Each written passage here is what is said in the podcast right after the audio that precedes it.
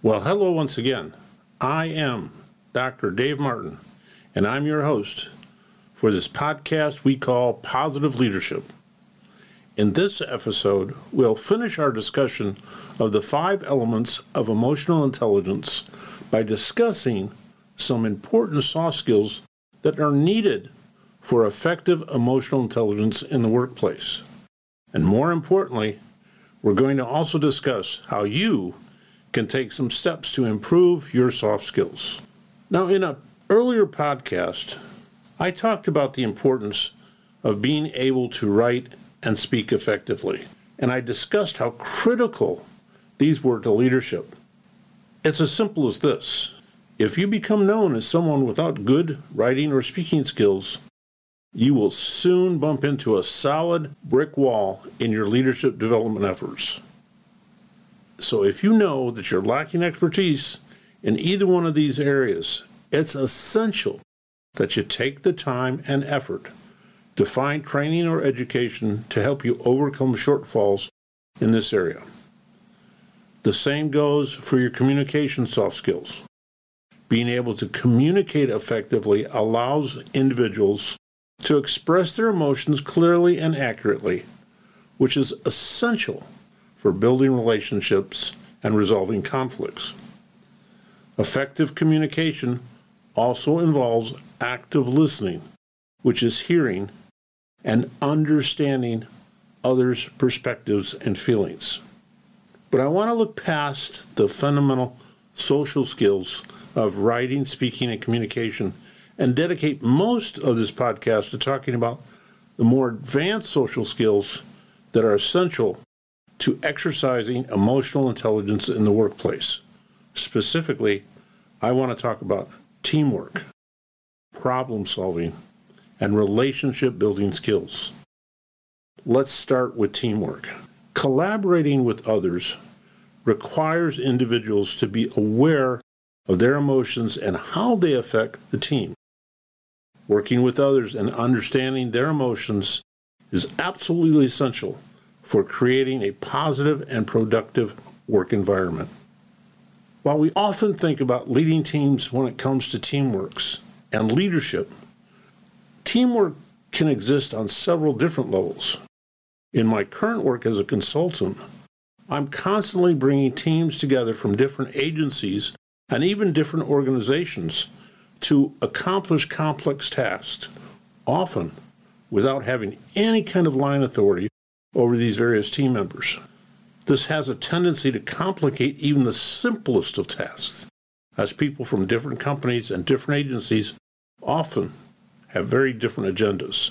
And these agendas often clash with my goals to complete the task that's at hand. But as a team leader in this situation, I liken my task to that as an orchestra conductor. In this situation, it's ultimately my job to bring people together from the various departments and organizations at the appropriate times and leave people sort of, I won't say out of the loop, but not bother people when I don't need to. So I recently oversaw a very complex project of integrating two specific computer systems that spanned 14 different time zones and involved people from two companies and two distinctly different government agencies. Now, this effort required frequent communication between all the players and a lot of management and leadership skills to complete the task. It required a lot of preparation, a whole lot of patience, a lot of problem solving, and constant communication throughout the effort to see the project through to a successful conclusion.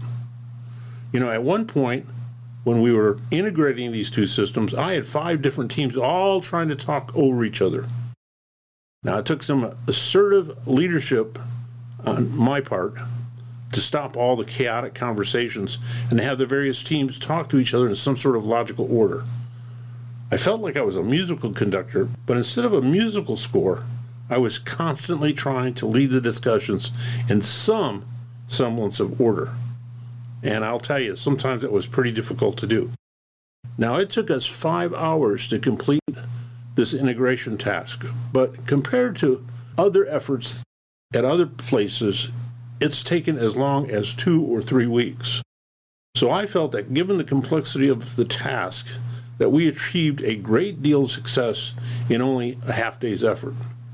This was in no small part because of the strong teamwork with each one of the team members understanding their roles and responsibilities and everyone using the soft skills needed to conduct themselves in a team situation. So, understanding how to lead a team and understanding how to be a team member is a very important soft skill to have in the workplace. Now, another advanced soft skill that I want to talk about is problem solving. The ability to identify, analyze, and solve problems involves emotional intelligence, as individuals must be able to understand and manage their emotions effectively while they're making rational decisions. Now, problem solving involves eliminating barriers and overcoming the many challenges that will hinder performance in the workplace by being able to quickly come up with innovative solutions to a wide range of business, organizational, and external environmental challenges. Problem solving usually has to also be done rapidly, as many problem solving opportunities happen as a result of unexpected and often catastrophic events. As such, they must be approached in a calm manner and with an open mind and a broad perspective. Now, those who aspire to ever important leadership positions should continuously strive to improve their problem solving skills. While there are some variations on problem solving, the steps in problem solving are pretty fairly consistent, and they include the following identifying and defining the problem. Before you jump right into implementing a solution that may or may not address the problem at all, you need to invest some time in understanding the scope and the nature of the problem so that you'll be in a better position to generate meaningful solutions to the problem before you begin to take action to solve the problem. The next step is analyzing the problem using data. Now, too many well intended solutions to a problem don't solve the problem at all because they're based on someone's opinion and not grounded in meaningful and accurate data. So take some time to gather quality data. It's important because it allows you to look for patterns and ask the who, what, where, when, and why questions that will allow you to get a better understanding of the scope and impact of any given situation. Communicate and be open minded about the problem. You need to clearly and effectively relay the correct nature of the problem to be solved to all of your key stakeholders. You need to be open minded about any feedback and other perspectives about the problem and it's vital that you keep your team and key stakeholders engaged in helping you solve the problem to its logical conclusion. And finally, you need to develop some solutions. You need to be willing to think outside the box, and you must be willing to, to learn from your mistakes and your failures. In the process of developing solid problem solving skills, you're going to make mistakes. That's a natural part of the process. The unfortunate truth about many corporations and organizations today is that they have a low tolerance for mistakes, which really means they have a low tolerance for any kind of risk. And it's very, very hard to push through solutions in these environments and make consistent and good decisions that lead to solid solutions to problems. But what I've learned is that good problem solvers in these more staid, conservative, and low risk environments tend to really shine because despite all the obstacles, they're known as people that can just get things done. Translation, they're willing to take risks. Now, finally, let's talk about another area of some advanced soft skills, and that's relationship building skills. Now, one of the most important yet underrated set of soft skills that are essential to leadership are skills that are needed to build alliances and relationships in the workplace.